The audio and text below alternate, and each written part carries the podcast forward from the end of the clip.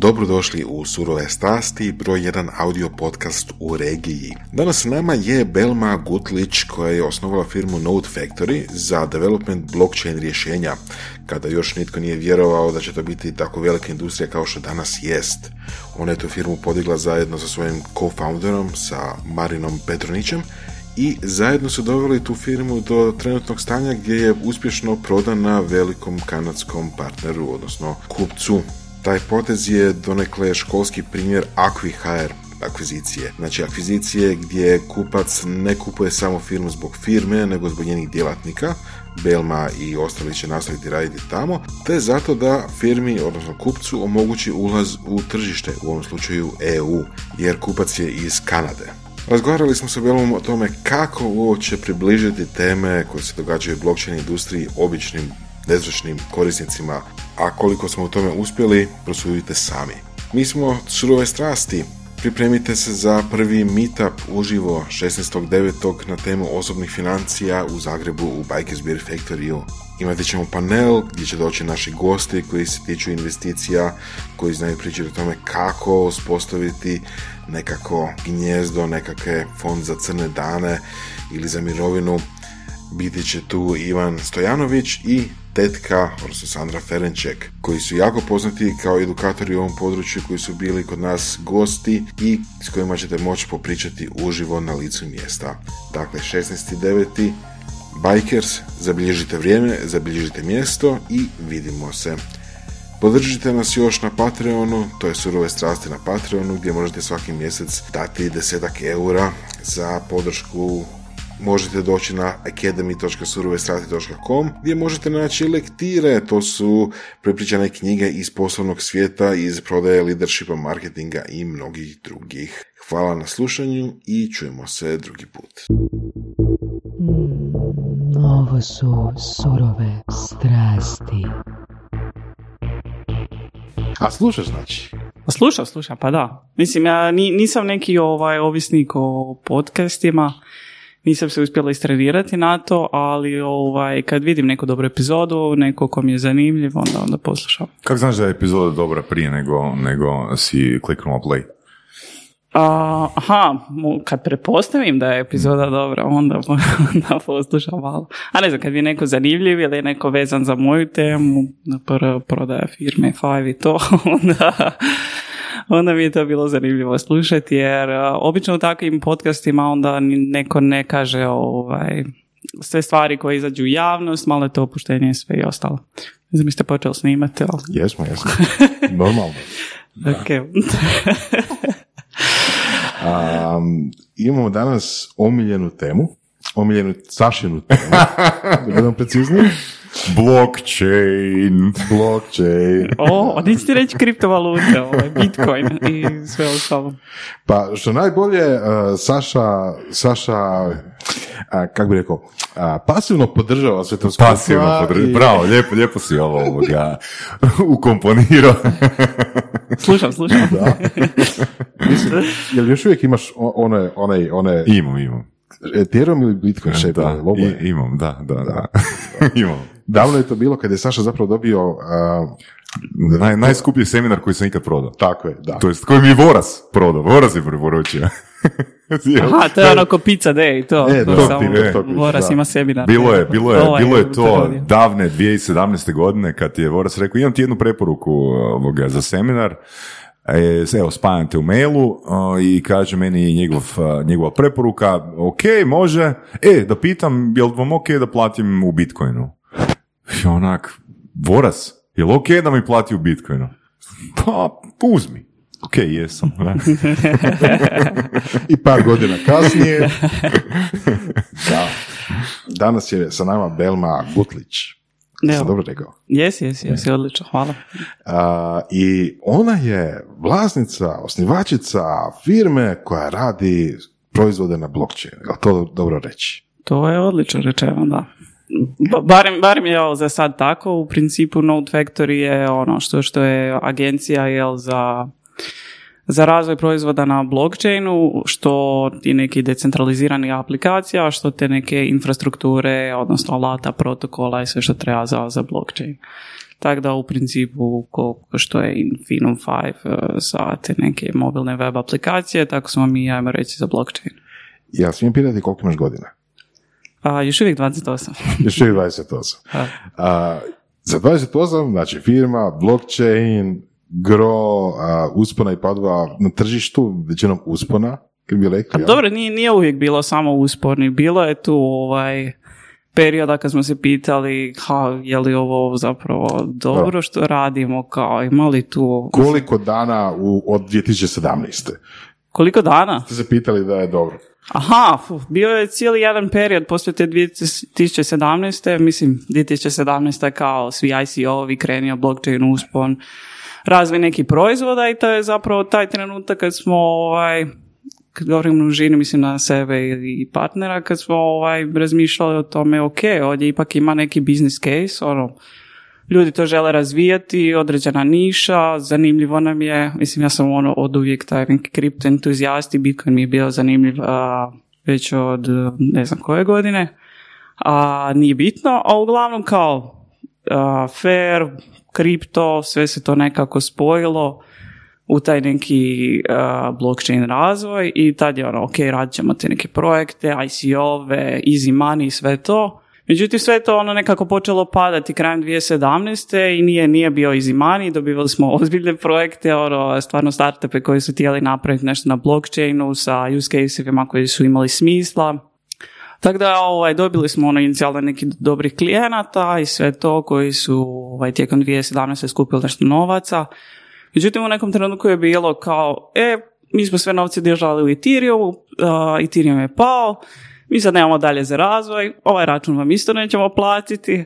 Ovaj, tako da bila je ta kriptozima, takozvana jedan period, možda je trajalo 6, 7, 8 mjeseci, gdje smo onda pokušavali naći posao bilo kako, ali ono, to, to je bilo recimo jedan taj period, nije bio u danima kad smo se ono pitali ok, hoćemo možda ipak raditi neki drugi tip aplikacija, nećemo li, ono, što, što mi je tu zanimljivo, kad si spomenula, znači, startupi su dolazili vama da radite aplikacije koje će oni, jel, u principu koristiti, prodavati i tako dalje.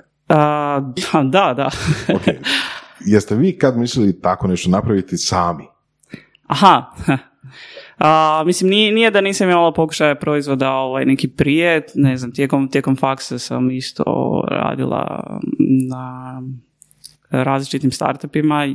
Dva su bila vezana za evente, tu je bila je jedna web aplikacija za događaje u BiH, s obzirom da sam iz Bihaća, pa smo tamo sa kolegom jedan krela to razvijati, pa onda sam tu upoznala jednog kolegu koji ima isto tu ideju za Zagreb, pa smo radili na tu mobilnu aplikaciju koja se zvala Eventos. A negdje pred kraju faksa, kad smo mislili, ok, sad je to to, ovo je kao malo propalo, nije baš neko tržište i onda smo krenuli taj e, razvijati chatbot za rezervacije, koje je i dalje meni neophodna stvar jer mrzim, mrzim zvati na telefon. Tebi kao korisniku? Da, da, da, da, da. I onda smo kao iz neke svoje potrebe ovaj, išli razvijati aplikaciju za to, odnosno sa user strane to je bio chatbot, sa, sa strane ovoga, samog um, admina, odnosno vlasnika ili frizerskog salona ili zubara ili nekog trećeg. Je to bila neka web aplikacija gdje si može vidjeti termine. Um, a mislim... u Note Factory Šta? U Note Factory A što? Jeste radili svoj proizvod? A kao Note Factory, aha, pa, um, imamo svoj neki proizvod, ali to, to je više community proizvod. S obzirom da ono blockchain je takav neki uh, većinom i dalje tu community jako bitan i onda smo išli radi, radi tog nekog community raditi aplikaciju koja će biti korisna ljudima, to je aplikacija za Ethereum 2.0 koji je ono novi potpuno blockchain gdje vi možete poslati svoj validator jer se više ne koriste ti mineri. Jel, mislim, jel, samo, jel vi uh, imate uopće pre, predođbu da će ovo slušati da će ovo slušat, e, znači Voras, znači ti ćeš slušati sam sebe i možda Nikola Škorić će ovo slušati. Onak, koji bok. Sorry, ali evo, znate imamo tebe evo. do toga. Mislim, ja se ovo suzdržavam, kao. Želim uspostaviti background na to. Mislim da možeš promijeniti smjer. ne možemo promijeniti. Uglavnom, imamo, ali više za, za, za community, ono, želimo jel, olakšati community u neki način da nešto koriste na blockchainu, to tako reći. Znaš što zapravo pitam, koji ono što je meni uvijek bilo zanimljivo, znaš, ono tipa, dolaze vam startupi, ono, ICO-vi koji su skupili, ne znam, ono, gro para, jel, i sad račuju od vas software koji, ono, oni bi trebali prodavati u principu. Jer je to kad bilo ono, znaš, ono, pa ono, znaš, ono, zašto ja ne bi to, znaš, ono. Ma ne, ba, to, to je ovaj razlog koji sam krenula pričati. Uh, mislim, mi, mi smo developeri prije svega i recimo za taj, za taj Riobot, za taj chatbot koji smo imali, nama je užasno falio sales dio koji E, ni, nismo zanima, mogli zaposliti ni naći nekoga da ti samo ono ili, ili sa strane nešto radi ili da je core dio tima. Tako da ono, puno, toga se treba poklopiti da, da bi jel, startup neki uspio i to sam ono shvatila kroz eh, ti neki par pokušaja. Tako da ono, ni, nisam, nisam više tako lako ulazila u to. Evo. Jesi onda zaključila da je bolje raditi agenciju za razvoj pa razvijati za druge? Uf, ni, ni ne Kako bi to rekla da sam to zaključila. Mislim Da. da super je imati svoj, svoj proizvod definitivno i graditi nešto ovaj, uh, svoje što se tiče uh, što se tiče usera, mislim i meni je sad ono, cijeli, cijeli dio eksperimentiranja s userima i ono da Mhm. imaš neki proizvod sa ne znam koliko korisnika, onaj užasno, užasno zanimljiv. I samim time je više skalabilan ako pričamo o Ajmo novcu mi malo, ajmo mi tome, malo da. ovoga staviti u nižu brzinu. Koji je, koji je za onaki jezik prosječne, za jezik i razumijevanje prosječne osobe najjednostavniji startup ili projekt na kojem si radila? Aha, od ovog blockchaina. Ne, od bilo čega. Ajmo za početak od bilo čega. A, da, mislim, i meni se ne, ovaj, nekad teško ovdje spustiti ovaj na... na Dobro, zato sam ja tu. Voras definitivno ne. Da, meni, meni je sad ovo puno lakše, kao da, da, da, kužimo se. ovaj, tako da, da, sorry, sorry, nisam, nisam dugo ovaj, pričala. Normalno. Normalno, da. Pa, a mislim, ja sam u tome ovaj, svaki dan i onda se te, teško se nekad presvičati. Evo, što je bilo najjednostavnije? Znači, ta aplikacija za evente, je li to bilo najjednostavnije? Da, da, da, to nije, to nije bilo blockchain related, upališ mobilnu aplikaciju, vidiš evente koji su u Zagrebu, blizu tebe i po kategorijama i svemu ostalog. E, to, je, to je bilo za Je li tu bilo to. novca? A, nije, nismo, nismo nikad došli do, do nekih naplaćivanja i svega. Zašto ste krenuli s tim projektom? Jel ste rješavali isto i svoj problem pr- prvotno ili? Da, da, mislim, prvo ono kao doći lako do liste neke evenata, ono svi smo koristili Facebook, manje više, nemaju svi ljudi Facebook, a to je ono, trebala je postati isto neka um, mreža osim, osim tih evenata, da, da ima taj neki društveni segment, ali ono, fakat je bilo long time ago da više se... Ne znam jesu to još uvijek tako priča, ali znam da je bilo bar u moje doba i istina je bilo u mom slučaju, da otprilike svaki ferovac, ono barem računarci, jel, tako nešto u svom životu radi, mora napraviti ili dating aplikaciju ili event aplikaciju. A ne, ne, nije baš. Jel, jel, to su dva problema koji rješavaju sami sebi. A zapravo su da- dating aplikacije. Da. da, ili, ili se traže prijatelje, ili bolju, bolju Da. polovicu. Da. A, ovaj, da, da, da, možda, ne znam. Ovaj, zanimljivo zapažanje. O, možda, možda postoje neke statistike o tome. Mislim, znam da kad sam pričao sa kolegama, da, da, da, naš treba napraviti. Šta niko nije napravio dating aplikaciju s tim, tim, tim i tim? Evo je, evo, napravi, napravi. Evo. Čekaj, znači ti si radio e, event aplikaciju. Boras. Ne, ja sam radio dating tu, smo, tu smo čekali. E, da, imala je unique feature, ali eto. Čak ni ferovci nisu koristili. Rekla si da e, si bila entuzijastična oko Bitcoina. Davno si bila. A, jel to znači da je entuzijazam splasnuo? Aha, a, mm, a Ček, mislim, ček, ček, kažem, da re, To, mislim da to pitanje malo ovaj, dira svašta. A, da li si mislio reći blockchaina ili baš bitcoina? Rekla je Bitcoina. Ja samo ponavljam njene riječi. jer Evo, onak, mo- mogu po- pravim se, da, pravim se da razumijem. Odgovori na oba pitanja. Da, da ispadnem pametniji, ono u ovom razgovoru, samo ću ponavljati ono što ste vi rekli. Ne, ne, ne, definitivno ću jednostavnije. Mislim, kažem Bitcoin jer je on kao pr- prva ta kriptovaluta i prvi ono neki pravi use case tog blockchaina. Sad je- Zašto, zašto se ti zapala tad za, za Bitcoin? A, a mislim, meni, meni je to bilo kao, ne trebam banku da šaljem novce. Mislim, ja sam tad visila po onim nekim forumima i svem tome i kao tehnologija samo po sebi mi je bila zanimljiva, jel? Jer ono, održivo je samo po sebi bez nekih ovaj, centralnih autoriteta. Či, čisto radi te pretpostavke, ali mislim, blockchain je sad ono puno više od samih mogućnosti Bitcoina. A, zbog toga sam možda govorila u prošlom vremenu. A tipa kad baš pričamo o Bitcoinu kao Bitcoinu, šta misliš o njemu? Trenutno? A, ne znam, baš je, baš je nedavno bila neka konferencija u Majamiju gdje, gdje su ovaj, taj Bitcoin a, maksimalisti ovaj, pak imali neke zanimljive nastupe. Onak, kao, bilo mi neugodno jer ima Bitcoin. Stvarno Ok. je ekipa luda, to je ono Sad, kult sad moramo reći šta su Bitcoin maksimalisti. A, ne, Bitcoin maksimalisti su jednostavno ljudi koji vjeruju samo Bitcoin, da je to ono najbolje, to je to, kao nema ništa drugo. Evo, u principu to. I da je to i dalje najbolja tehnologija, iako više nije. Mislim, realno postoje ovaj pametniji načini sad konsenzusa gdje ne moraš imati sve te grafičke kartice, taj cijeli hardware, potrošnje struje da, da bi održao mrežu. Ta, takvo nešto definitivno ovaj nije, nije ekološki, nije više prihvatljivo i sad ono, novi blockchaini nemaju to više, imaju puno jednostavnije ovaj, hardvere za koje su potrebni za mrežu, odnosno gotovo nikakve za potrošnju struje, a ono Bitcoin maksimalisti i dalje misle da je ovo super, kao i ne planira se preći na nešto pametnije, tako da je tu problem. Sa stajališta korisnika, ako se možeš zamisliti o stajalištu korisnika, šta bi rekla da je danas najveća prednost blockchaina? Onda ćemo, se, onda ćemo pola sata objašnjavati šta to zapravo znači, ali prvo definirati pojam barem. A najveća prednost, um, pa evo ne znam, mislim što se tiče recimo ako gledamo te kriptovalute, trading i to, znači ja se tu sad mogu spojiti bilo kojem trenutku na mjenjačnicu, spojim samo svoj wallet, nešto tamo istradam, uložim, ima sad ono decentralizirane financije i posuđivanja i svega nečega.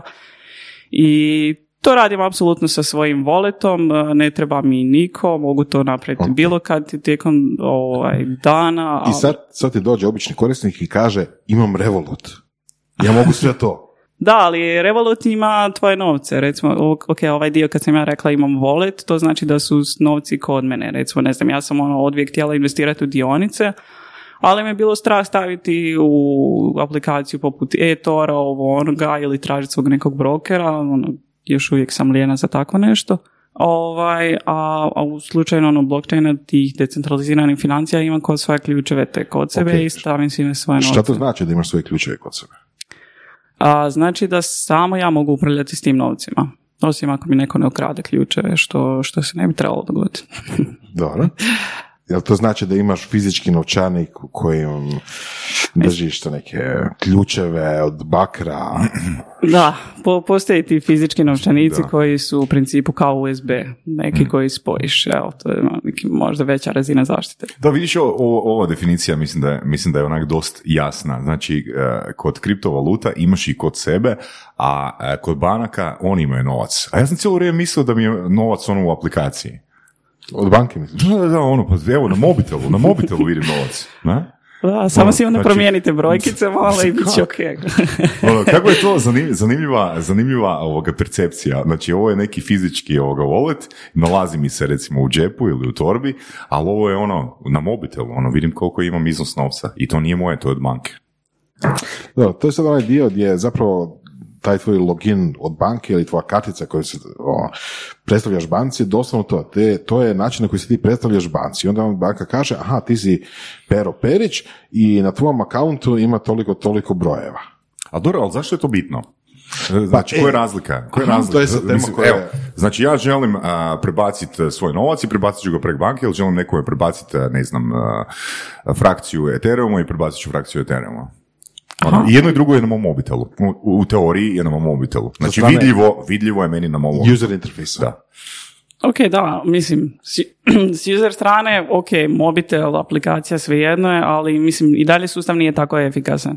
Mislim, to što, to što si rekao, ok, kao u mom mobitelu je, ne, u serveru je na banci koji vjerojatno postoji neki backup, možda, ne znam, u Varaždinu ili gdje već, na kojoj tektonskoj ploči, a ovaj, ali kao realno kogod je radio u banci u nekoj, u IT-u će ono, znati kako stvari funkcioniraju i da recimo njima ti sustavi nisu savršeni i puna infrastruktura je zahtjeva koja se može riješiti ono, blockchainom koja sama po sebi Što točno uh, nije savršeno kod banke? Um, pa mislim, oni moraju spremati backup tvoje baze, oni ne smiju pogriješiti te brojkice, znaš. Ali sa blockchainom ti, ti to imaš ono out of the box je sami feature tehnologija. Ja imam čak savršen primjer, nisam ga planirao, ali super se vezao uz raspravu.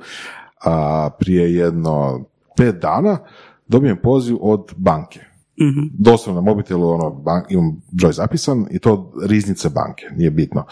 Uglavnom, bio sam na sastanku, nisam se mogao javiti. Javim se poslije sastanka za jedno pola sata, a, šta je bilo, a, javi mi se gospodin s druge strane i kaže, aha, vi ste to, firma ta i ta, aha, ma ništa, ništa, napravili smo nekakvu pogrešku, sve je u redu.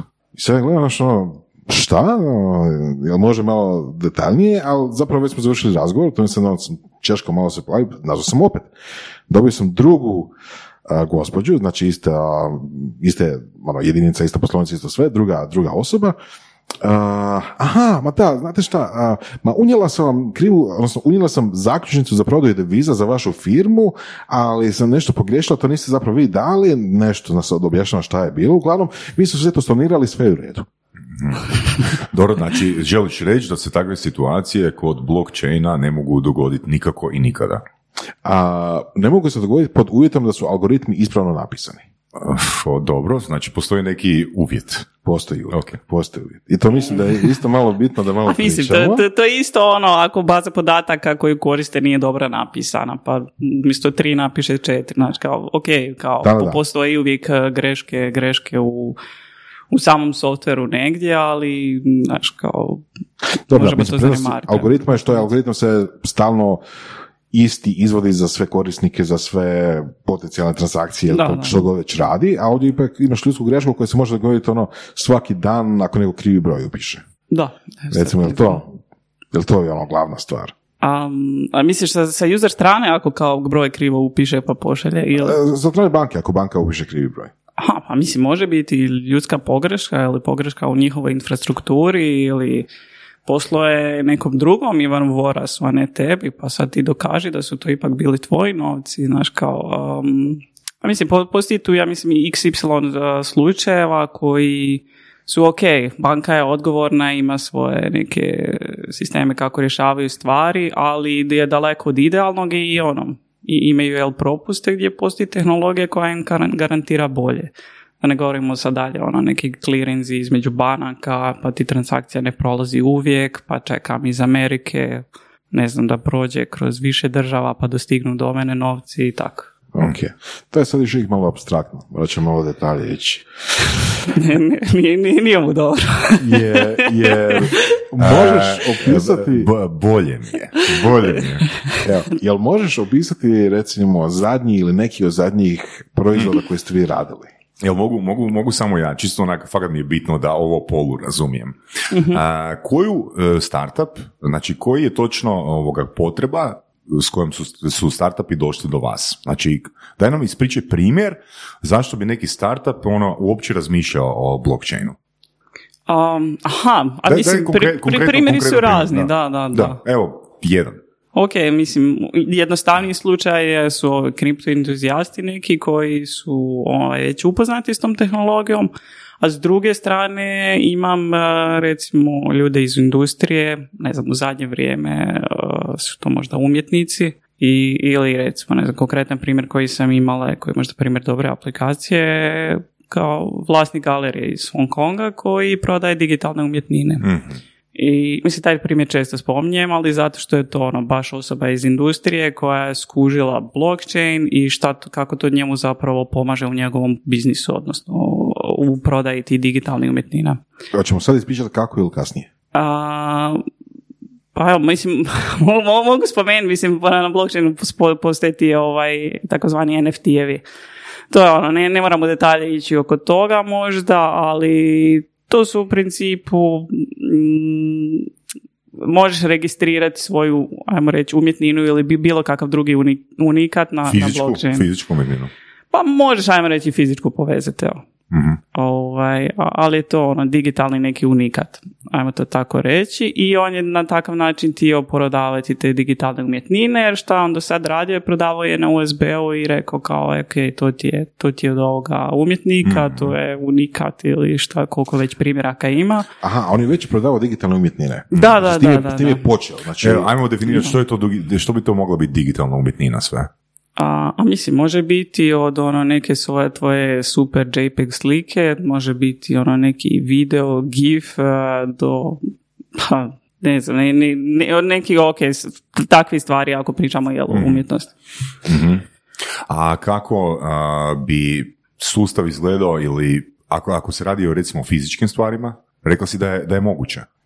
A, pa moguće, ali ono, taj spoj fizičkog i digitalnog je obično preko nečeg što ti moraš jel, isprintati opet na taj fizički dio, to je možda neki ili QR kod ili neki drugi identifikator koji ćeš povezati sa ovim a, digitalnim. I recimo to, to je zgodno ako, ne znam, ja sad prodajem a, tu nemate slika, ali ovu neku takozvanu sliku i mo- možda je njena povijest na blockchainu, možda je baš ono taj ID a, je točno taj a, na, na, na blockchainu gdje se vidi sad njega povijest, ka- kad je nastalo, koje je sve prije imao, da ne postoji neki drugi, da to nije kopija.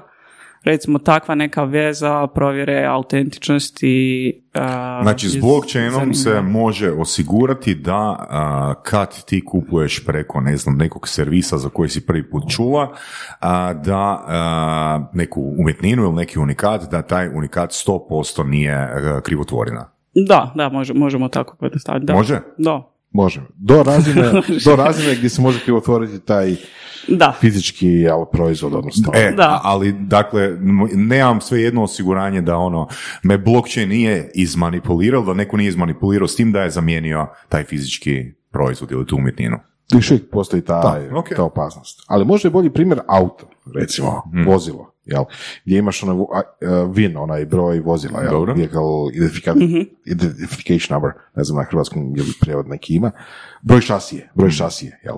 I a, to je super primjer zato što možeš reći, ok, znači vozilo se mora registrirati, znači ono tipa postoji tijelo koje prati jel, što se događalo s tim vozilom, a, vozilo se može prodavati, kuriš vozilo se mora servisirati a, i svi ti podaci bi bilo dobro spremiti negdje. Jel? Bilo bi dobro kao ti, kao, vla, kao budući kupac tog vozila, ti zamisliš kupiti vozilo, da imaš na jednom mjestu gdje piše, ok, gdje je servisiran, kako je servisiran, da li ima nezgoda, a, koji su bili prijašnji vlasnici. Ok. Jel?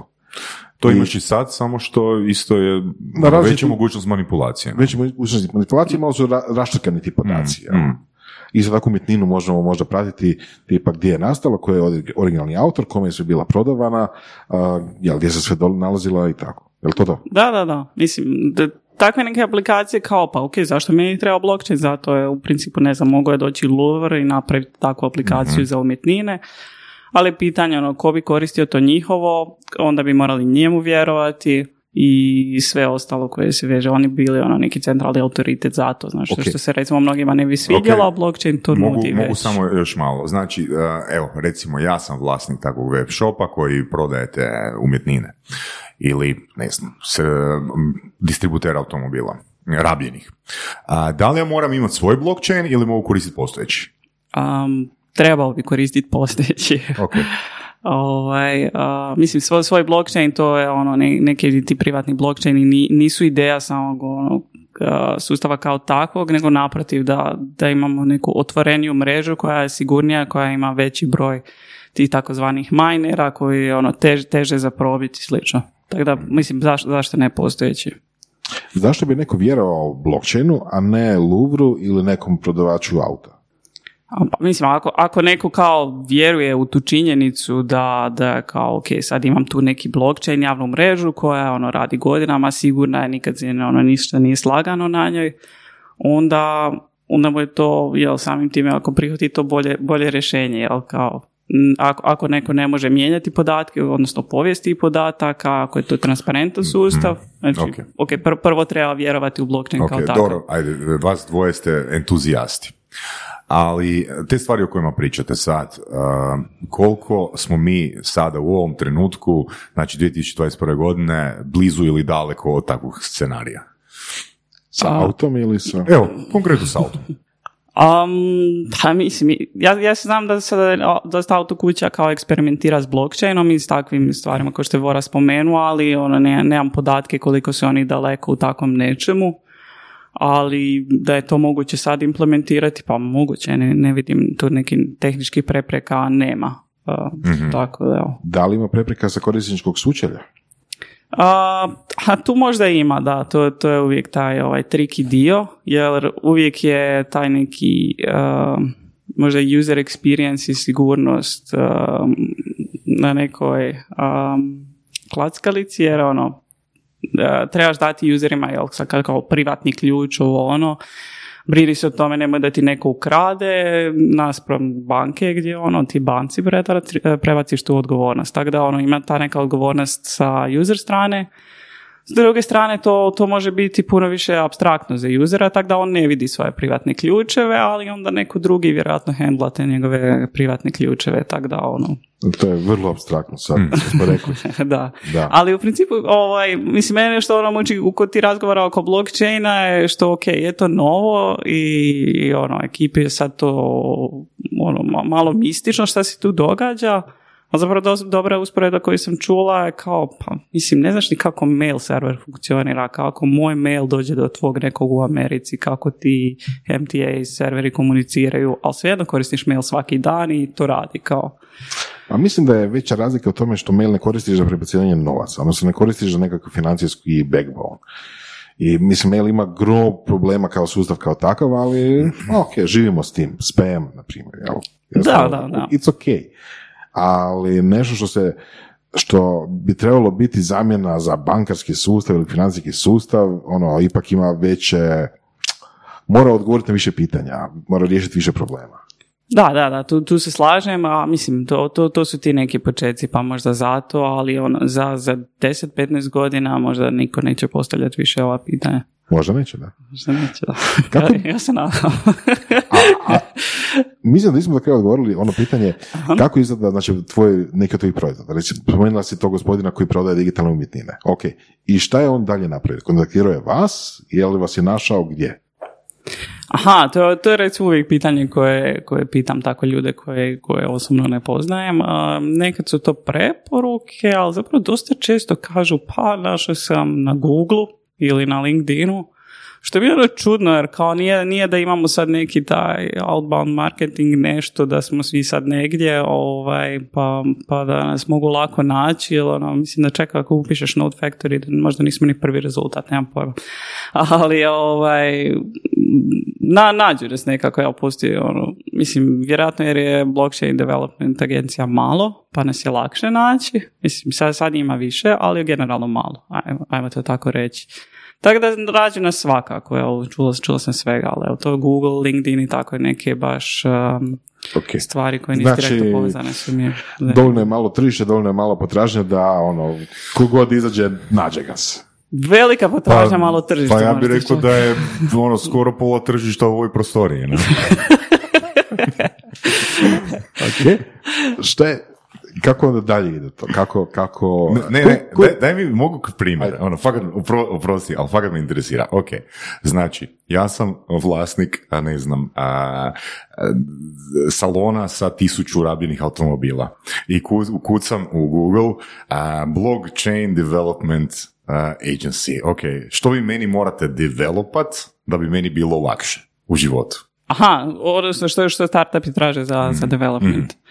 A, mislim, kod recimo neke blockchain aplikacije, naravno imate tu ono neko sučelje, znači imaš web neki dio ko, koji slažemo, imaš uh, sad taj blockchain dio koji su zapravo ti takozvani pametni ugovori, ali nisu to nikakvi pametni ugovori, nego je u principu logika koja koja se zapiše na blockchain. Znači isto, isto kao što je neki ovaj server, aplikacija e, s nekom logikom, tako se isto može napisati to na blockchainu kroz te pametne ugovore. Ili možemo reći da je to program zapisan na blockchainu? Program zapisan na blockchainu, evo. E, tako da, recimo, to su dvije komponente, nekad je treća ta isto treći e, aplikacijski dio, odnosno koji je klasični dio neki na aplikaciji, znači um, API. ovaj, odnosno, ono, ko normalna aplikacija, ali evo, postoji još taj treći dio koji su smart kontrakti, tak, tak to najčešće izgleda. Ok, znači web aplikacija, logika na blockchainu i što još? Je to to? Pa ima, ima, ima, ima taj neki backend, odnosno aplikacija, to je ono, a, nužno to zlo, a, a mislim za, za blockchain ne možete iskoristiti za sve stvari, ajmo to tako reći, jer nema potrebe da se sve zapisuje na njemu, skupo je za zapisivanje svih podataka, jer svi skidaju te podatke, a tako da ono, obično još morate imati ono, neku i bazu podataka u kojoj spremate podatke koje vam nisu nužni za Da li, bi, blockchain. da li bi blockchain bio preskup za recimo neku dating aplikaciju? I da li bi imalo smisla? Um, a ne, ne znam sad. možda, možda je Boras ovaj to. možda mu je to bio njegov stan. Ne. Zamisli da možeš provjeriti ovoga, u blockchainu povijest svoje cure. Ha? Uf, Ili svoju, nemoj sad tako. ne znam šta ti je gore. da li vam plaćaju u realnim novcima ili kripto? A, pa mislim, kako bi bila blockchain firma da ne primamo kripto, tako da plaćaju kriptu i normalnim novcima i sve. Kako onda knjižite kripto? Um, pa postoji način, uh, skroz je legalan, bez brige. A ovaj, mislim, koliko što postoji jel, payment procesori za, za kreditne kartice, tako i kod nas postoji payment procesor za kriptovalute. A, mi koristimo PayCek, odnosno PayCek službeno, a, proizvod a, tvrtke Electrocoin, koji u principu ono, i, i imaju jel, svoj servis gdje neko plati kriptom, Ok. oni nam prebaci u kune, to je to. Da. Ali tipa da vam neko plati direktno u kriptu, jel to prolazi kao knjigovodstveno? A, a mislim, mo- mora se knjigovodstveno pratiti, ok, ako ti primiš e, nešto što je čega je vrijednost u, u ako nije, ako je vrijednost u neka volatilna, recimo ne znam, Ethereum koji ono svaki dan skače cijena, onda to moraš teže knjigovodstveno pratiti. A, ali moguće je i to naravno. Ok, ok. Dobro, i sad recimo vlasnik umjetnina, odnosno prodavač umjetnina ili vlasnik salona za prodaju vozila, dođe do vas, dogovorite aplikaciju, da li uopće takve situacije, da li ste imali situaciju gdje čovjek jednostavno ne zna šta je naručio? Um, ha. A, pa ne, ne baš, ali lako bi se do toga moglo doći. Ona, ne znam, do, dosta vremena uzimam recimo za taj neki discovery dio s klijentima, pa ono, prođemo da smo sigurni što on želi. A to najčešće krene tako da on ne zna što želi ili ne zna točno kako to funkcionira, pa kao joj, to je ipak naporno za korisnik, kao joj, to ipak košta toliko za zapisati nešto na blockchain ili ne, neke takve stvari. Tako da ono, te stvari se trudimo otkriti dosta, dosta rano u fazi, tako da na kraju nemamo nekih problema pretjerani. Odbijate klijenta? A, u zadnje vrijeme isto da. A, mislim, malo mi je, ovaj, shvatila sam da mi je malo teško reći ne, ali na nekim klijentima stvarno možeš reći ne. ovaj, tako da, ono, ako nam nešto nije pretjerano zanimljivo ili nam je ono fiši nešto da je da, da je ono neki scam projekt ili samo želi ovaj, brzo zaraditi neke novce, nešto, ne, nešto glupo napraviti ili nešto što nema smisla za napraviti na blockchainu, onda nam se ne da tako raditi, ne želimo se pozi- ovaj, povezivati s takvim stvarima. Da, rekla si, rekla si ovoga da mm, postoje nekoliko razloga zbog čega a, bi netko koristio, odnosno ne koristio ono blockchain. Evo, jedan od kriterija koji se spomenula je novac. Nisam znao, znala da to toliko košta zapisivanje blockchainu. Kak se, ko- koja je to cijena i za što je ta cijena? Čisto da pokušam a, razumjeti. Ha, to je, to je Koja je, baš... to, koja je ovaj, cijena, koja je od do a, minimalna cijena zapisa nečega na blockchainu? A, a mislim, ne, ne postoji minimalna, to je cijena se gleda u principu koliko U odnosu na što? ti neki, uh, recimo ako pričamo o Ethereum blockchainu, onda se gleda, jel, cijena je uvijek u Ethereumu. Ok. I sad imaš tu više varijabli, jedna je cijena Ethereuma je visoka, ali ono cijene, cijene uh, tog troška transakcije su fiksne. Mhm. Tako da ako gledaš u vrijednost u dolarima, ona može varirati. Od, da. Od Evo, samo slanje Ethereuma sad Mislim, Evo, srećom, potpisivanje, dana je... potpisivanje ugovora. Ili recimo, moj auto je bio na servisu i ja želim da se to na, upiše u blockchain. A ne znam, mo- može, evo, nešto prirodno bi bilo do 10 dolara. Ok, ali, evo. znači to je zapravo isto koji neki javnobilježnički ugovor. A, pa, mislim, može se tako usporediti, to, to je dobra usporedba. Mislim, ljudi se, ono, ekipa se žali na te troškove transakcija, Mm. ali ako shvatiš da je to jel, usluga koju bi platio negdje drugo, isto tako, mislim, za, zašto ne bi platio i trošak transakcije? Mislim, Mm. recimo, taj dio stvarno nije još uvijek idealan, jer ono, ovisi više varijabli, ovisi o zagušenosti mreže, pa ono, ako je mreža zagužena može koštati više, ali ono, radi se na nekim takvim stvarima da Da, se onda to dolazimo opet do nekog ono, korist, koristi za korisnika. Znači, zašto bi ja kao, ne znam, vlasnik auta kojeg misli vozi 10 a, godina, a, bilježio, ne znam, svaki... zašto bi ja zabilježio popravak automobila? Kužiš? E, Da, Znači, da. ono, i definitivno imam puno prostora i tu za manipulaciju. Znači, zabilježit ću sve servise na kojima sam bio, a, da, ono, sve što je ono bilo 1A s autom, to ide u ugovor, a sve što je odstupa od toga jednostavno nije se dogodilo. Jer me transakcija košta minimalno 10 dolara, to jest a, taj, u- u- cijena ugovora, ne? Zapis u blockchain. zapis u blockchain. A, a mislim, ljudski faktor je, je tu uvijek problematičan. Nije tehnologija ta koja rješava sve probleme ikada, ali rješava one tehnološki. Tako da, ko što i sad možda upišeš ili ne upišeš servis, vjerujem da bi se i dogodilo s blockchainom. Nisam sigurna da tu baš postoje neki mehanizmi koji bi, koji bi te natjerali da koji bi natjerali korisnika da to zapiše. Tako da, mislim, ne, ne rješava, jel, probleme ljudi, a više tehnologije. Ok, spomenula si par puta zagušenost mreže, pa da malo definiramo šta to znači. Um, a mislim, blockchain je mlada jako tehnologija i daleko od savršenog i to je ono što jel, ljudi trebaju shvatiti. Sad ono, rade se novi blockchaini, rade se pametniji, užasno puno tu ide vremena u neki ovaj, research. Um, tako da sve, sve to, ti neke probleme koje spominjemo, vjerujem da će se riješiti jer rješivi su osim možda ovog ljudskog faktora.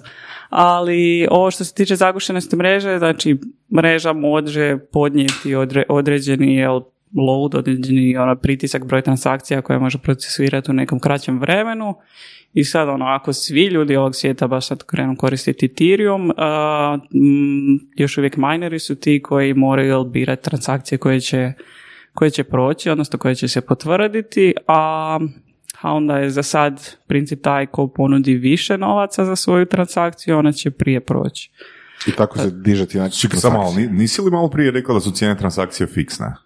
Ne, ne, ne, nisam. Uh, mislim, e, troškovi kao... Trošak, trošak transakcije. Trošak te je operacije po kojem se Aha, računa, ok. ali imaš ok, ukupni, ukupni broj operacija, Ok. recimo, ne znam, uvijek, je- uvijek je fiksna kao jedna operacija, recimo slanje itera, Mhm. Ali recimo više, više operacija i ako pošaljem ti iter, i ako zapišem nešto, i ako još negdje nešto nadodam, ako mi ta logika... Znači mogu poslati bez da zapišem. A, ne možeš, ne možeš. Ali pa- to si ali- rekla, i ako pošaljem i ako... Ne, možda, možda zapišem ovaj podatak o servisu ili nešto. To, to su sve ono, recimo, varijable. Znači, nije, nije sve jedno ali ti zapišeš jedan bajt ili xyz bajtova u, u tom smislu. Tako da, taj dio može varirati, to, to, je, to recimo zovemo kao trošak operacija. I rekla si još, uh, mineri biraju. Što to znači točno? Mineri daju prioritet određenoj transakciji. Što to točno znači? Um, Znači, mineri su Da. koji? Oni koji kopaju uh, kriptovalute, jel tako?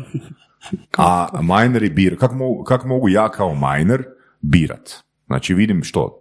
Što ispred sebe vidim onak 10.000 transakcija i što? Što se događa? Ja biram ono, e gle, ovoga, ovo je najveće, ja sad biram, ne znam, 337. Da, a, a mislim, nisu, nisu to ljudi koji, koji sjede tu, ali da, u teoriji da, to je software je Jel taj... miner software isto? Da, da, da. Jel, jel kad kažeš da. miner nije to fizička osoba, ne? Da, da, da, to je znači software koji iza sebe ima XY grafičkih kartica i on to sve jel, obrađuje. Ovaj, ali da, do- dobro si u principu rekao, software je taj koji je programiran da kaže, ok, ako ja sad tu imam na čekanju 100.000 transakcija, pa izaberi ove koje se meni isplati više uzeti. Odnosno koje su sku- pa plaćaju veći trošak transakcije. Jer miner isto dobiva svoju naknadu za taj uh, posao koji radi. Mhm. Odnosno to je taj trošak održavanja mreže. I onda kad dođe gužva, kad dođe puno transakcije, mislim da je Bitcoin nedavno bio tipa, ne znam, 70 dolara, tako nešto. Tako da zna biti biti. jako skupo. Zna Bio je Ethereum još skuplji. Tri, pa tri, ali- 300, tri, je li bio 300 Ethereum po transakciji sad nedavno? Ne sad nedavno, u A petom mislim, mjesecu. um, mo- možda je... a- A obično ljudi to mjere u recimo koliko je potrebno za slanje Ethereuma, Mm. ne neki kompleksni računica, ali bilo je sigurno do 100 dolara da se Mhm, pošle ok. nešto. Ta, bilo je. U nekim ono ludim trenucima bilo je. Što je super, ako imaš neki use case i hoćeš poslati, ne znam, ono, a, imaš tu nekakav token, želiš poslati taj token na 100.000 adresa. I to je, stvaranje tog toke- tokena je jako jeftino, recimo. A onda ti ispadne da ti slanje tih 100.000 tokena na 100.000 adresa zapravo pokupi, jel, milijun dolara. Hmm. Da, znači u biti uh, čujem samo benefite. Samo najbolje. Svak svog konja hvali, kako. Ovaj. Um, a mislim, kažem, ima, ima nedostataka, to, to je definitivno, ali kao mlada tehnologija, ljudi koji su, kad su recimo, evo, konkretno Ethereum, on kad je izašao, oni su odmah počeli stvarati kao nešto bolje, jer nisu sve stigli ali, isprogramirati u prvoj verziji, kao ok, ovo ćemo ostaviti za drugu. Ajmo to tako reći, jel, neki prirodni, prirodni razvoj softvera i sad ono, to je buknulo puno više nego što je vjerojatno iko očekivao. I sad ovo, ide se, mislim, dalje, dalje, dalje se razvija i bit će bolje, ovo što se tiče ti nekih Ok. nedostataka. Da li misliš da su danas korisnici kriptovaluta, odnosno aplikacije na blockchainu u svim oblicima i bojama i tako dalje, entuzijasti ili stvarno random korisnici koji ono nešto žele napraviti? Random korisnici koji se žele brzo obogatiti, takvi je većina. Ok, I to, jako dobro to- reći. Da, i to je oni koji su zapravo najglasniji, ko- kojima možda ono, e, većina ljudi možda dobije kri- krivi, krivi dojam o samim kriptovalutama i cijelom tom community blockchaina je da kao ok, to je to samo svi brzo okreću low. Ni- Nije, nije baš tako. Ovaj. Ali je jako puno. A pu- puno je takvi, oni svi ono tradaju te neke glupe tokene i šta već, ali ona pozadina je puno šira. U slučaju evo, ove trgovine sa digitalnim umjetninama, tko su njegovi kupci? Jel, jel se došli do toga? Um, ha, a, uvijek, uvijek su to jel, dvije vrste kupaca. Jedni su oni koji su i dalje zaljubljeni u digitalne umjetnine i ono sad im je to blockchain, nešto novo. Pff, mislim, sad ne znam kako... Znači već postojeće tržište, rekli bi? postojeće tržište, a drugo su jel opet a, ti neki kripto entuzijasti koji sad a, možda upoznaju i, i taj dio umjetnosti jer im je to samo zanimljivo što je to na blockchainu. Tako da ono spoj neke ovije industrije. A nema trećih, oni su oni koji žele obrnuti pare. A, ima i ti, sorry. Aha, to su ovi kriptoentuzijasti, samo, samo ljepše sam ih nazvala. A, o- onda u onda redu. Kako možete, Da ne, kako možete pričamo. nekoga koji je motiviran parama nazvati entuzijastom? Um, ne znam, nemam odgovore, ovo na to pitanje ću preskočiti. Jel uopće imaš, jel uopće, pošto radiš takve aplikacije, jel uopće imaš nekakvu ono predodžbu koliko normalnih ljudi koristi bilo što na kriptu? Bilo što na blockchainu? Aha, kako misliš koliko normalni ljudi? Šta? Pa evo recimo, Što znaš, fali tipa, nama? Belma, nemoj, nemoj govoriti nama dok smo samo nas troje u prostoriji. Misliš tebi i Vorasu što fali? ali u principu da, mislim, tipa, vi imate statistiku korištenja neke aplikacije, jer vjerojatno gledate malo što se događa s njima, ono, koliko tu ima ljudi koji ono zapravo nešto žele, ajmo reći, pod navodnicima korisno napraviti, u odnosu na one koji žele nešto sutra zaraditi. Mislim, ok. A to, to bi bilo zanimljivo istraživanje, ali trenutno ni- nisam sigurna da, da, Da imamo prilike. Da, da, da, da, da. A ne znam, bi- bilo mi je ono dosta, prošle godine recimo sam dosta gledala, pratila kao koliko koriste određene aplikacije, koliko imaju usera, transakcija i svega toga, tako i recimo podaci se mogu izvaditi. A, to nisu neke bajne brojke, ono, ni, ni blizu nekim normalnim, a, normalnim a, običnim ovim mobilnim aplikacijama. Ovaj, a, a sad je, teško mi je lupiti otprilike ovaj, brojku, malo sam loša sa, sa pamćenjem brojeva možda. Tako da, ali ono, još uvijek, još uvijek nije da Bilo, bi super kad bi naše pamćenje mogli staviti u neki blockchain, jel? Ha? Ono, Pa zapravo. Dogodilo se. Ne, znaš kim me interesira, znaš kim me interesira Belma? Jel, e, samo odgovori se da ili ne. Jel imaš dečka? Imam, imam. Ok, jel is, isto iz tog svijeta? A, nije, mislim, upoznali smo se na nekom davnom Ja- poslu, kao Da. IT je, ali Ok. je više ovaj automotive dio, iako kuži kripto, ali nije, nije, nije u tom developmentu, niti je previše ovaj... Je li pita. Jel, puno re- pitanja? jel, I da, jel ima puno pitanja? Šta? Jel ima puno pitanja? A, ne, vi, vi- više sam ja ovaj kao proaktivnija sa svoje strane, kao i u smislu ne znaš šta propuštaš.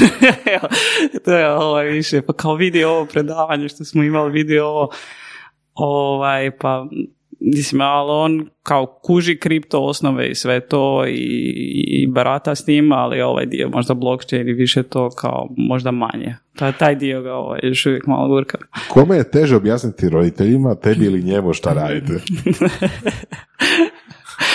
A ne znam, evo, ovaj, roditelji su zapamtili e, blockchain kao i, prijatelji ovaj, nekima kao nešto, baš je ova ne, prednica nedavno bila i sad našli se s ovima neki srednje i kao, pa šta Belma točno radi? Pa kao, neki blockchain, kao, onda su oni išli googlati to, kao, sjede na kavi i googlaju blockchain kao, aha, aha, super, ja, ja nisam bila prisutna, ali mi je bilo super, kao, si zapamtili samo riječ blockchain i kao, to je to. A u principu, a da, roditelji možda ne kuže, kuže. Ja obično kažem a, kao blockchain, pa onda vidim kako osoba reagira, pa kao kriptovalute, pa ako ništa ni to, onda bitcoin, Ako, ako niti to, a, kompjuteri. Ali da, mislim kad sam krenula ovaj raditi, ovaj, kao, kompjuteri, e, Digitron, Abacus. tako je rekao. Ra- Radi nešto s brojevima. A ne, ali ono, kad sam otvarala firmu, ono, bilo je kao, pa Belma, jel baš kao, moraš se time baviti, kao, pa ne znam, ovaj jedan rođak je rekao da je to ilegalno, te kriptovalute, kao, moraš to. kao, bi bilo je tako ovaj, neki ovo komentara i svega. Dobro, vi ste zapravo tehnički izbjegli pitanje da li je legalno ili nije, pošto vi ne koristite, odnosno vi radite software za druge firme. A, pa dobro, ali kriptovalute samo po sebi legalne, ono što radiš s njima je druga stvar. E pa to, mislim, Mislim, tehnologija je legalna u smislu. Da, da, da, da. Mislim, čak ono, ako ćemo doći u Amerike, u Americi to je freedom of speech, jel? Tehnologija u smislu programski kod, zapis, šta god već, to je, mora biti uvijek legalno, ali vi konkretno nikad ne ste imali problema s tim da li je da li je namjena tog što ste radili u principu ilegalno ili nije, jer vi niste korisnici krajnjih tih aplikacija. Mm, a, da, ono što recimo e, kad radiš sa ono, ne znam, možda nekim klijentima koji su startupi i to ono, obično ima ono kao ajde pokrite si ovaj tu legal priču ili ono kao ja ne znam to previše, ali kao možda trebate imati neke licence za to i slično. Na primjer, burze. Pa, pa da, a mislim ni- nismo imali takvi neki čak pretjerani slučajeva ili da je nešto bilo skeč ili da me bilo strah u nekom trenutku, nismo imali, ali ono obično bilo koga da se javim da ono nanjušim nešto što ja možda znam da bi trebalo zahtijevati neke um, posebnosti pravne, a onda onda i ono uputim negdje. Jer ono nije, ni- nije da mi bi se osjećalo ugodno da, da znam da nemaju ili imaju nešto, a ovaj, iako na, nas to ono previše ne dotiče, ali ono lijepo je raditi s nekim kad Da. znaš. Kad, da znate, kad znaš da ne moraš se brinuti o tome je legalno ili nije. Tako. Ok, jedna od stvari koji se jako puno priča kad se priča o blockchainu je ajmo to koristiti umjesto javnih bilježnika. I onda se to sukobi sa stvarnošću gdje to niko ne koristi u svojstvu javnih bilježnika. A da, mislim da je to neka ono definitivno utopija da mi sad imamo, ne znam, katastar na blockchainu, ja tebi prodam kuću, ne moramo ići kod javnog bilježnika, to je Dobro, ono... U Hrvatskoj za početak bi trebali imati katastar koji nije pisan gušćim perom, a onda ćemo dalje. Ali ni u svijetu toga nema. Um, a sad, bilo je dosta eksperimenata, nisam popratila koji, koji su od njih sad uspjeli što se toga tiče, ali ne, nema još, jednostavno pre, prevelika je još uvijek neki otpor, ajmo reći, s user strane, odnosno prilagodba ta da, da, da ono, korisnici od nekih tih administrativnih službenika do, do, do samih korisnika bi trebali koristiti neki potpuno drugi sustav, tako da više je to možda neke filozofske prirode ili e, nego tehnološke. A ne korištenje sučelja. Pa to je to. to je to, a? To, to je taj filozofski kao prilog. Dan danas, kužiš, kad trebam nešto napraviti sa blockchainom, sa kriptom, nešto, pa znaš ono, vadim, vadim, znaš ono, hardware wallet, pa sad, znaš ono, pin, pa nekad se spoji, nekad se ne spoji, pa Metamask nekad nešto radi dobro, nekad ne radi, pa onda razmišljam, znaš ono, fakat, znaš ono, Bitcoin postoji od 2009. godine. Ono, da se do dan danas nije to napravilo lakše. Um, a ne, ne bih rekla nije ništa. Postoje ono aplikacije koje su stvarno jednostavne za, za korisnika.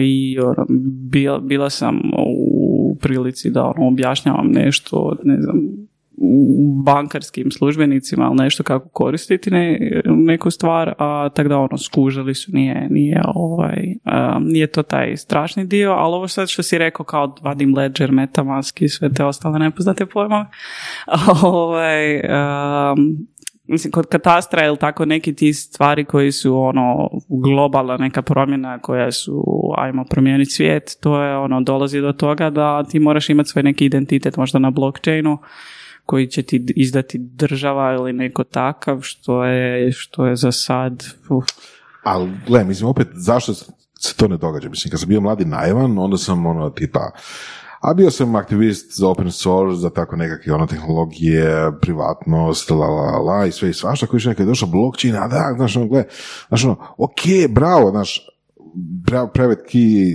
kriptografi i sve to skupa, ono, to je bio moje, ono, područje, znači, tipa, i sad smo odjednom dobili, deset godina kasnije, više manje, osobne iskaznice sa čipom, jel, na kojem su ti famozni ključevi kojim se može nešto tako napraviti. a jesi vidio taj user experience?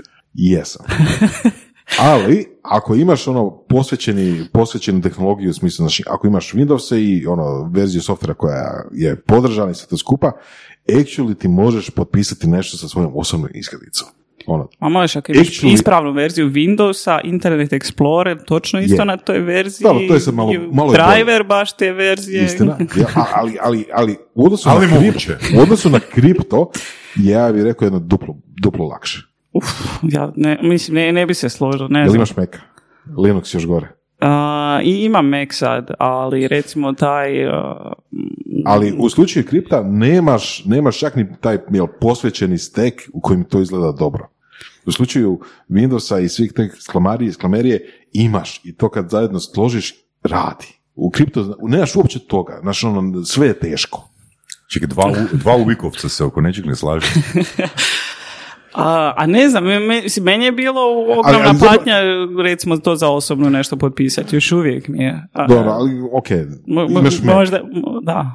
imaš A nisam na njemu, morala sam ono upaliti neki stari komp i na njemu instalirati samo na Firefoxu. Ali dobro, ok, ali, ali reci, reci- recimo da je ovo što sam rekao točno zato što sam i tu isprobao više puta i, i ono tipa, i, i actually works.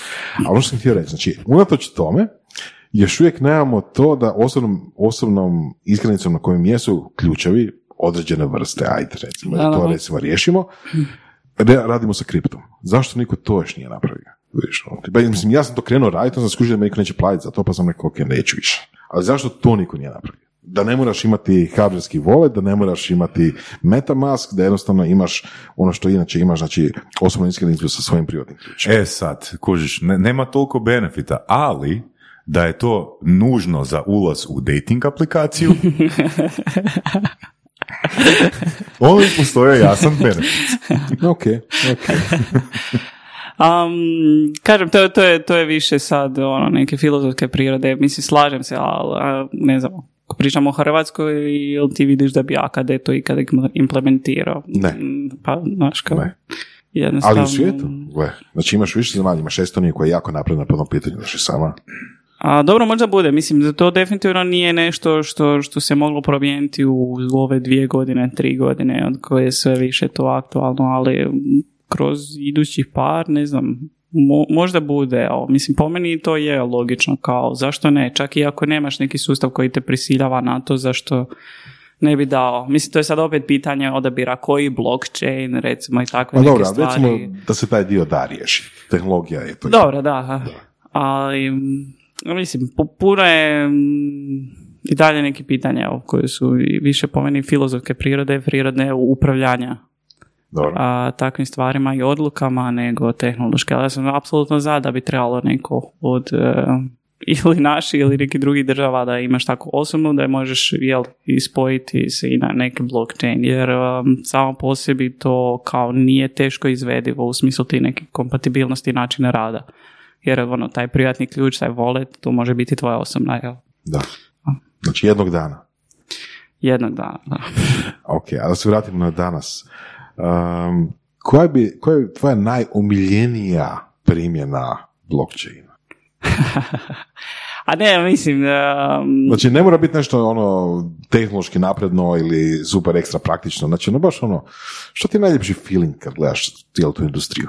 Najljepši feeling, um, a, mislim, ne, ne, neću ti odgovoriti ovaj jednoznačno kao to je, jer dvije, dvije su stvari. Jedno je ono definitivno što danas koristim, ali A to je? A mislim, to, to, to je ove decentralizirane financije, jel? A, Objasnit ćemo šta je to.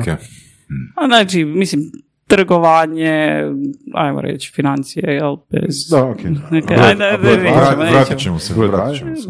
Ovaj, sad, sad je već ovaj kasno da, da, da objašnjavam od starta šta su decentralizirane financije, pa možda ok, samo da ispomenemo.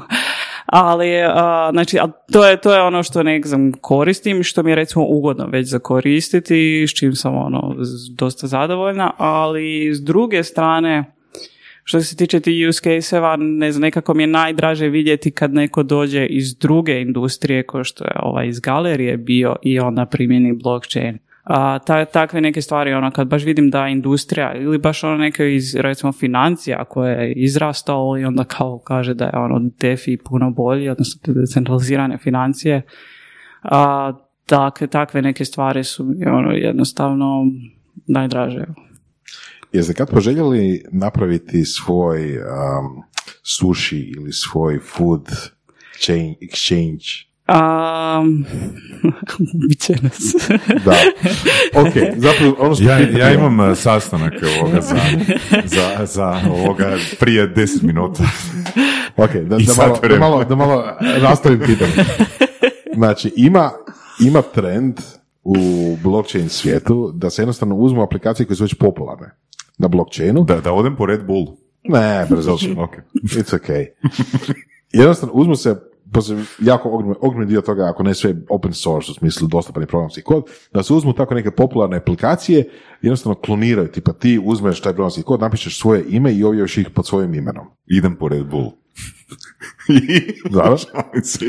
I na taj način jako puno ljudi se ono jako brzo obogatilo. ok. Jer ti izdaš svoju neku kriptovalutu, kao uzmeš taj projekt, u principu ga skopiraš, jer je kod već otvoren, na samo to renamaš u svoje ime projekta i taj svoj token izbaciš i onda kao ljudi sad tu idu. Zvuči, zvuči baš izuzetno jednostavno. a?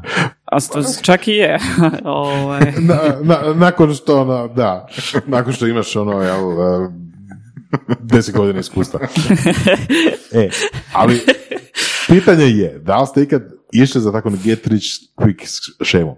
A ne, iz, mislim, bi- bilo mi je ono neki ponuda, ono, friendovi kolege i to kao hajmo, hajmo, hajmo, ali u principu, ono, ako bi tako nešto napravilo, to je bio čisti skem, jer ne bi se tim proizvodom bavila kasnije. Kao šta, ok, izdamo svoj token, sad neki tu ljudi kupe, nešto napravimo s tim da, da postoji neki razlog da što bi oni kupovali taj token, ali ono opet se ne, u krajnjoj liniji neko, neko time treba baviti. Jel? Znači, previše ste pošteni. Eto. Strašno, strašno, znam, znam. znam. Treba, trebam se spojiti sa ovim kriptoentuzijastima, tako. Evo, možemo napraviti surove strasti token. Evo. Eto ga. Da. Ovoga, ova epizoda je onak, a, fakat štetak je nemamo video, iz razloga jer onak na audio ne možemo staviti nikakve ti titlove ili prevode, ono, ništa ne možemo s ovom epizodom napraviti, osim za onak uski krug ljudi koji onak kužete vaše brije, da? Ali to mi je nekako ono poanta, znači koliko toga zapravo treba objasniti da bi neko Pa- koristio blockchain. Pa rekla je da je u vezi s čovjekom koji i dalje ne kuži. Znači, moraš akvizirat a, a, partnere da, da, da, da, da bi oni imali motiv uopće toliko daleko ući u tu tematiku. Ne? Jer ako te osoba ne voli, zaki bi toga itko, zaki bi to ikoga interesiralo? to, je, to je zapravo krucijalno pitanje. Krucijalno pitanje.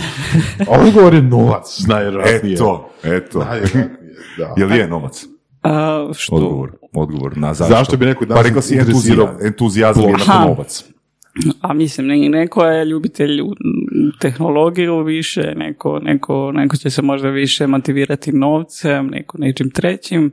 Ali ovo što se u principu što smo skužili, da, nije užasno je teško ovaj, pardon, za objasniti. I Ono, nedavno kako smo zapošljavali sve to i sad, jel, kad zapošljavamo developere, nemamo zaposliti nekog ko zna blockchain. U pravilu tražite osobu s pet godina iskustva. Ne, ne, ne. Kad ne, zapošljavate. Ne, Pet ne, godina ne. iskustva u, u blockchain tehnologiji. ovaj, I ne, po ne. mogućnosti ono voditelja projekata, na? Um, Zamisli onak na Hrvatskom zavodu za zapošljavanje. Njihov oglas. No, ne tražimo nekog zbog čega iskustva i cijela ta poanta i sad ne znam, došli se nam novi ljudi i sad kao idemo i malo upoznati s blockchainom jer ono, ok, tražimo da znaju programirati pa kao ovaj blockchain dio će naučiti kao, bit će to brzo kao i sad kao nas je sedam, došli su još dvojica kao e, i sad ok, nas sedam će kao nešto, držat će kratke prezentacije, kao čisto ono što nam je sve zanimljivije, samo da se malo upoznaju sa tim.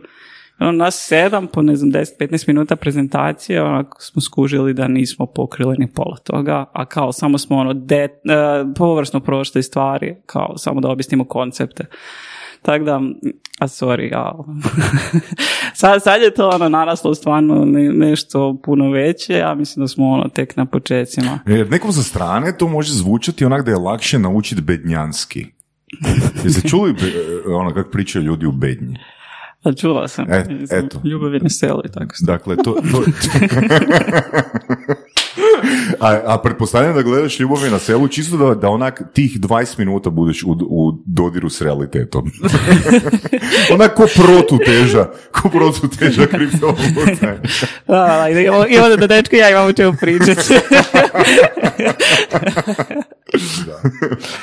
Kako je to, kako je to bilo voditi firmu cijelo vrijeme o blockchainu i kako je to bilo, znači hoćeš pričati o novim događanjima? Aha, novim događanjima. Da, to, to sam zapravo ovaj, e, smut tako servirala neki da kad si me pozvao. Da, u principu, ne znam, sad mi je firma stara malo više od e, tri godine, ali evo, dobili smo neku a, ponudu za akviziciju koje smo dosta dugo razmišljali s obzirom da je to mi ovaj, s jedne strane teško, s druge strane ono otvara i neke nove poglede i malo možda drugačiju karijeru, tako da evo, možda kada ova epizoda već izađe, to će biti službeno, tako da u principu da pristali smo, ajmo reći tako, na akviziciju, nije još ništa službeno, ali ono, ovo, ne, nešto je novo i ono, užasno me veseli vidjeti šta će dalje biti s tim. Kako je to teklo? Dobili ste baš ono ponudu iz vedra neba? Da li ste znali tu osobu ili firmu? Kako je to išlo? A, ne, znali smo jer ono, mislim, taj blockchain community je užas, užasno mali i u principu jedan od razloga zašto smo pristali je zato što nam se sviđa način na koji ta firma radi, užasno su slični nama, da se zalažu za open source i jel, sve, sve te stvari koje su nama bitne i općenito ono, kultura firme neka. A, mislim, da budem iskren, imali smo i još nekih ponuda koje smo ono automatski manje više odbili, ali evo, ova nam je bila zanimljiva čisto iz tog razloga jer smo neka dobra kompatibilnost jer ono, možda jer zajedno s njima možemo ono, raditi neke bolje projekte, Znači, postići veće stvari. ostajete u firmi. Ostajemo s tim u firmi, ni, na nekim drugačijim pozicijama, ali da, da. Neki ostajemo. broj godina ili? Um, neki broj. A, ni- ni- nije ništa ovaj o- obavezno, ali mislim, ono, ne, ne moram se ulaziti u detalje dijela, ali ono, pa par godina sigurno. Mhm. Pa obično tako bude, da founderi ostanu nekih Da. x godina, definirano, da. Par znači dvije. Da, da, da. A mislim, um, ja- ja se nadam i više, ali mislim, jedan od razloga, kažem, zašto sam pristala je definitivno vidim, vidim i sebe i kao sve ljude koji su sad u firmi da ono rade bolje stvari, da će nam biti bolje svima. Ali zapravo ono, ja vidim, ja vidim benefit ono, u, u vašem uh, entuzijazmu.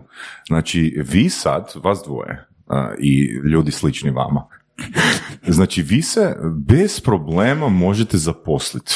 Ono, u tom community firme koje ono, isto i, imaju tu vrijednost prema kriptu, onako ono, pa vi ste ono toliko educirani da doslovno se bilo di možete zaposliti u svijetu u firmama koje se bave kriptom. Jesam um, pravo nisam? Je, ali ima tu par stvari. Ajde, prvo ti pa ću ja. Ne, mislim, mi, gledaj, meni ljudi svaki dan dolaze s potrebama za developerima, tako da bi rekla da da. Mhm. Jer ono, pogotovo jer se žale da im je užasno naći jel, nekoga za zaposliti, jer ono, znači nije više stvar novaca, recimo ono, dosta kripto projekata ono, imalo neki fundraising i skupili su novce i mogu si priuštiti ljude, ali ono, nema još dovoljno iskusnih blockchain developera, a bez obzira ono, koliko novaca, možda ljudi traže zanimljivije neke projekte, neka imena i slično. mm Tako da, mislim, nestašica za developerima općenito, blockchain developerima pogotovo, ali evo, možda Voras ima neku drugu perspektivu. A, ista perspektiva, samo možda malo šira u smislu uvijek je potražnja za nečim što je novo. A ono, IT i tehnologija... I u čemu ima puno novca, potencijalno. Pogotovo, pogotovo što ima puno novca. mm A uvijek nekako IT i tehnologija općenito bila taj generator novih stvari, novih tehnologija, novih na, biznis modela, što hoćeš. I sad je, pod navodnicima sad, jel, to traje već ono, deset godina više, novost je blockchain. I sad je to uh, hype, tu se, tu se sve događa, tu se sad potražnja za developerima, potražnja za projektima, potražnja za svime, jel? za deset godina možda hype bude nešto totalno deseto, jel?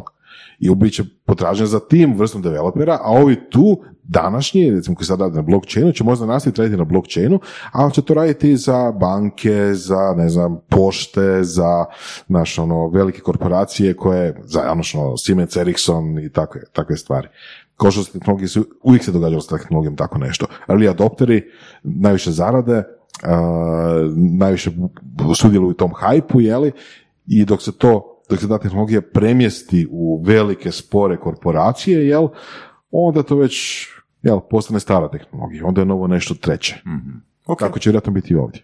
A mislim, moguće, da. Da. Ta, tako, tako se pokazao neki tijek, ali... Da za sljedeći neki korak možda bude biotech nešto, kombinacija jel, da, IT-a i bioteha ili nešto kojiš. Ko zna? Da, uglavnom, znači, ja bi tebe, Belma, zamolio, ako Voras nema drugo pitanje, znači da e, pošalješ svoju potencijalno prijemčivu, entuzijastičnu poruku ljudima koji e, trenutno ovoga su van tog okvira, a možda bi, možda se među njima skriva, možda se među njima skriva barem jedan budući kriptoentuzijast. Poruka. to ti je onak super, ono, recimo, kad, kad sam bio u Kennedy uh, Space Centru na Floridi, ono, znači svaki taj show unutra, a, koji sam gledao, završava sa, e, ovaj astronaut je to napravio, ovaj tim Apola, taj, taj, oni su to napravili. To su heroji našeg naroda. A možda jedan od budućih heroja upravo sjedi ovdje među vama. U, deep, deep. A sve šablona. A, dobro, možda leži tamo neki kriptoentuzijast, ali mislim da će nas kriptoentuzijasti samo i slušati do kraja ove epizode. ne znam koliko će ljudi preživjeti. Ne, ne, ne, ne. Znaš, znaš, znaš zašto neće? Zato jer sam im ja pokvario zadovoljstvo sa svojim pitanjima. Zato vas niti kriptoentuzijasti neće slušati. pokušali smo objasniti, pokušali smo objasniti, a smo skužili da je sat vremena prema. Da, ja sam se pitala, pa šta će rad pričati o tome sad vremena, onda sam se sjetila da ćemo pričati o blockchainu, tako da da. ovoga, u, sorry, sorry, nisam evo, ti ovo... follow up na epizodu, u trenutku objavljivanja ove emisije, Belma je slobodna djevojka. ovaj, uglavnom, se vratimo na poruku. Um, a mislim, ok, istražujte, čitajte što god, ali ono, mislim da prije svega treba ovaj, isprobati, treba malo izgubiti novaca i potrošiti novce na transakcije i slično, da, da bi ono Evo, shvatili. Ajde da pokušam još jedan put pojednostaviti, zadnji pokušaj. Znaš ono kad imaš, uh, imaš frendicu i sad ono, ili iz srednje škole, sad nije bitno, i ta frendica nađe novog dečka, znaš, i ti se pitaš, pa što pobogu ona vidi u njemu? Znaš, znaš o čemu pričam? Dobro. I onak ti ne vidiš kak je ona tak jebeno očarana s tim likom. Ke ona vidi u njemu. E sad ja tebe pitam. Ja tebe pitam, ono, što ti vidiš u tome, a da je to toliko napeto za nekog budućeg kriptoentuzijasta? A ne, mislim, mo- možda mi onaj, imamo jel, različite ovaj, ta neka svaćanja što se tiče, recimo, tebi ne smeta kako banka hendla s tvojim novcima, znaš, meni, meni, to smeta sve, sve taj neki kao milion middlemana što mi prođe, ti neki uh, ljudi ili institucija koji su potrebni da bi ja nešto odradila, recimo to na blockchainu nemam. I ono, puno mi je tako neki liberalni svijet, otvoreniji, ne znam, ovo nedavno što se dogodilo sa GameStopovim dionicama gdje je aplikacija ti samo prekine tradati a, dionicu jer veliki igrači hoće shortati, ne možeš ti sad kupovati. To na blockchainu se ne može dogoditi trenutno. I sad neko može reći, ok, ali ovaj mi je sustav puno sigurniji, možda kao volim tu imati stabilnost, neko vanjski može to ovaj, spriječiti. Ja recimo ne, ja volim tu neku potpunu slobodu i da ja mogu ono, istredati tu dionicu kad god ja želim, da nemam tog nekoga koji će mi nametnuti svoju infrastrukturu, odnosno ne, nemate neke jednostavno prisile infrastrukture da ti ne možeš nešto uraditi. Da li bismo mogli onda reći da su potencijalni kriptoentuzijasti ljudi kojima su njihovi roditelji dosta toga zabranjivali u djetinstvu? Ne, ne, ne. To su ljudi koji su Ne, paranoici. ok, to je to od mene. Ok. Be- Belma, hvala ti na gostovanju. I vi slušatelji koji ste izdržali do kraja ovoga, mislim da ima još epizoda na ovu temu ako vas zanima. Zaposlite se za, kod Belme, kod za popust ja, XZBD. A ništa, evo, to je to. Hvala, hvala što ste me pozvali. Mislim, mi isto unutar udruge za blockchain i kriptovalute, da to ne, ne zaboravim spomenuti se, trudimo educirati građane i na a, neke jednostavnije načine i od osnovnijih nekih a, radionica, školica, edukacija i svega ostalog do ovih nekih i naprednijih, tako da evo, mislim, trudimo se stvarno, ali nije, nije toliko komplicirano, možda nećete zna naučiti svaki detalj um, svega toga, ali naučit ćete dovoljno i to, to će biti super. Bravo. Hvala, hvala. Hvala. Slušali ste podcast Surove strasti, broj 1 audio podcast u regiji. Ako vam se sviđa, lajkajte. Ako se slažete sa gostom, komentirajte ili ako se ne slažete, pogledajte našu ponudu obrazovnog sadržaja na academy.surovestrasti.com. Komentirajte, lajkajte i nadam sve šerajte tako da i drugi ljudi mogu saznati za surove strasti. Čujemo se i do slušanja.